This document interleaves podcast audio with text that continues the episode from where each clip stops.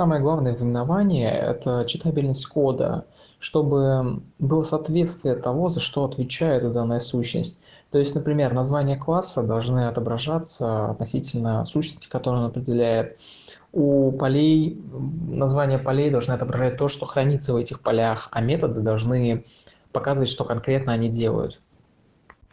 Графически существует несколько типов. Например, Pascal Casing, когда каждое слово заглавный описывает название всех типов данных, ну, основных типов данных, то есть классов, интерфейсов, э, перечислений, событий, делегатов, структур, методов, пространств имен, свойств, публичных полей. Camel casing, когда первое слово с маленькой, остальные с большой, описывает локальные переменные, аргументы методов, защищенные поля. Кроме этого, есть суффиксы и префиксы, которые дополняются к именам. Это, например, при исключениях это exception, у польских исключений. У интерфейсов это приставка и. У, а, например, делегатов это будет суффикс event handler. У наследников от event arcs заканчивается event arcs.